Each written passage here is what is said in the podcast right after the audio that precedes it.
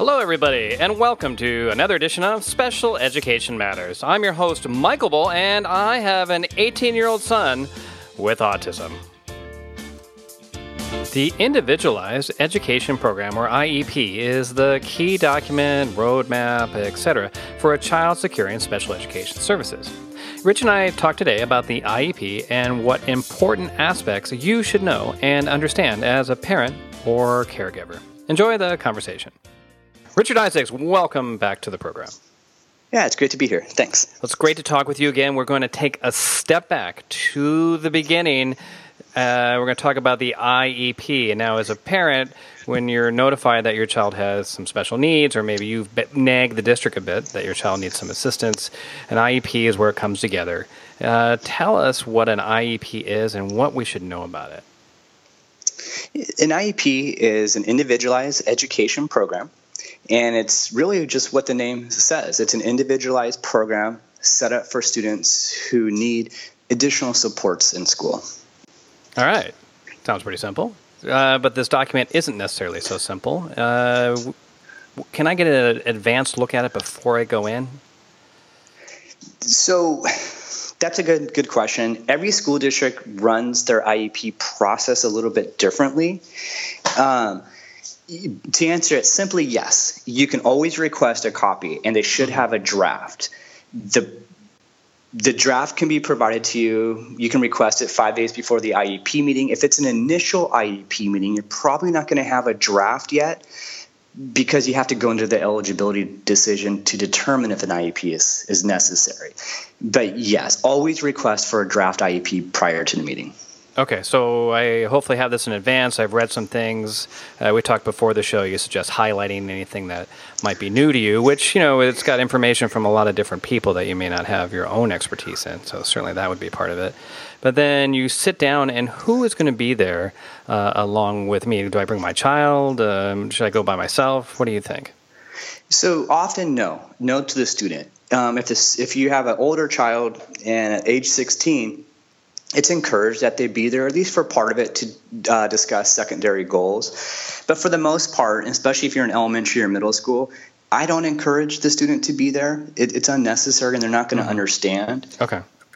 The participants that that are necessary, generally speaking, are going to be the general ed, teacher, a special education teacher, the different specialists who may have assessed or are working with the child, and that could be OT, which is occupational therapist, a speech okay. and language path, the school psychologist, um, and then a really important person is the district administrator. And the district administrator is usually going to facilitate the meeting, but they're the person that can make the decision of what services and improve things. They can answer questions that the parent have about the different resources available and programs available that the district has.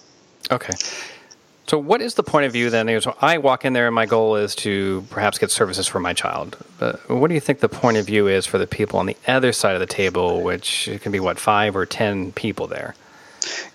Right, and this is where there is a divergence of, mm-hmm. of the the purpose. The parent's going to go there to the IEP meeting and they're going to share the concerns of, of their student and they're going to want certain things in place that are going to help their, their child be successful in school.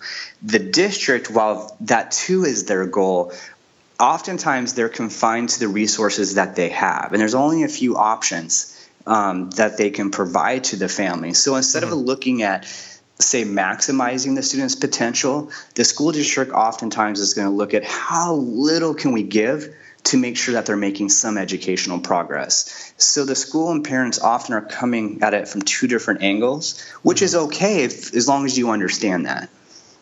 All right, so I want would not, for my first IEP, I'm going to be nervous. Maybe for my third one, I'd be nervous too. And my first question I'm going to have is, what's the experience going to be like? Is it going to be a hostile environment, or are we both going to have the same goals, where we just want to create a program that's best for the child? it should not ever be hostile. Um, sometimes when there's litigation and down the road and, and years of, of, of, back and forth, mm-hmm. the relationship could, could definitely break down.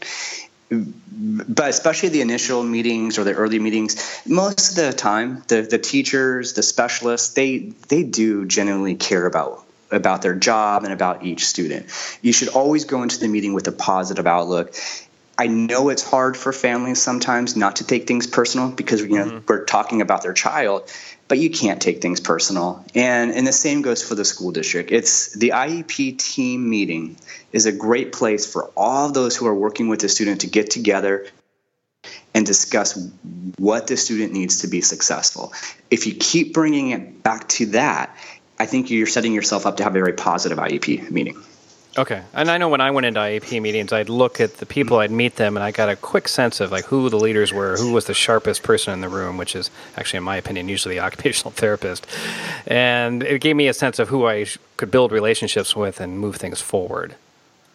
Exactly, and that's you know with a lot of things too, right? You you're working together so that it's you don't want to make the other side angry you don't want to shout at them. You don't want to take your frustration out at them because you do want them to provide your child with an education. So even if you're frustrated, it's okay. Frustrate, share your frustrations, communicate it clearly, and then go home and, and think about it. Okay. So, what are some of the rules then around uh, the IEP in regards to how quickly does the district have to provide one after the meeting? How quickly do they have to give me the final version to sign? And lastly, if I don't want to sign it, what should I do? Very good questions, and it and it really just depends. There's no set time to get the IEP, but generally speaking you should ask for a draft IEP prior to the meeting. Uh-huh. They should give you a copy of the IEP at the conclusion of the meeting, though a lot okay. of school districts now are waiting and tying up the loose ends and emailing it to the family or having is them that, pick it up. Is that a better thing to do if they say, look, I'd rather email you the final version? Is that probably a better way to go? I like it that way. Um, I find that I just want a completed version. I don't want them to give me an IEP at the end of the meeting and then a week later make adjustments to it because there were errors in it. I'd rather okay. them just finish the IEP, give me a copy, um, and e- email works great. In terms of how much time they have, it's a mm-hmm. reasonable mm-hmm. amount of time.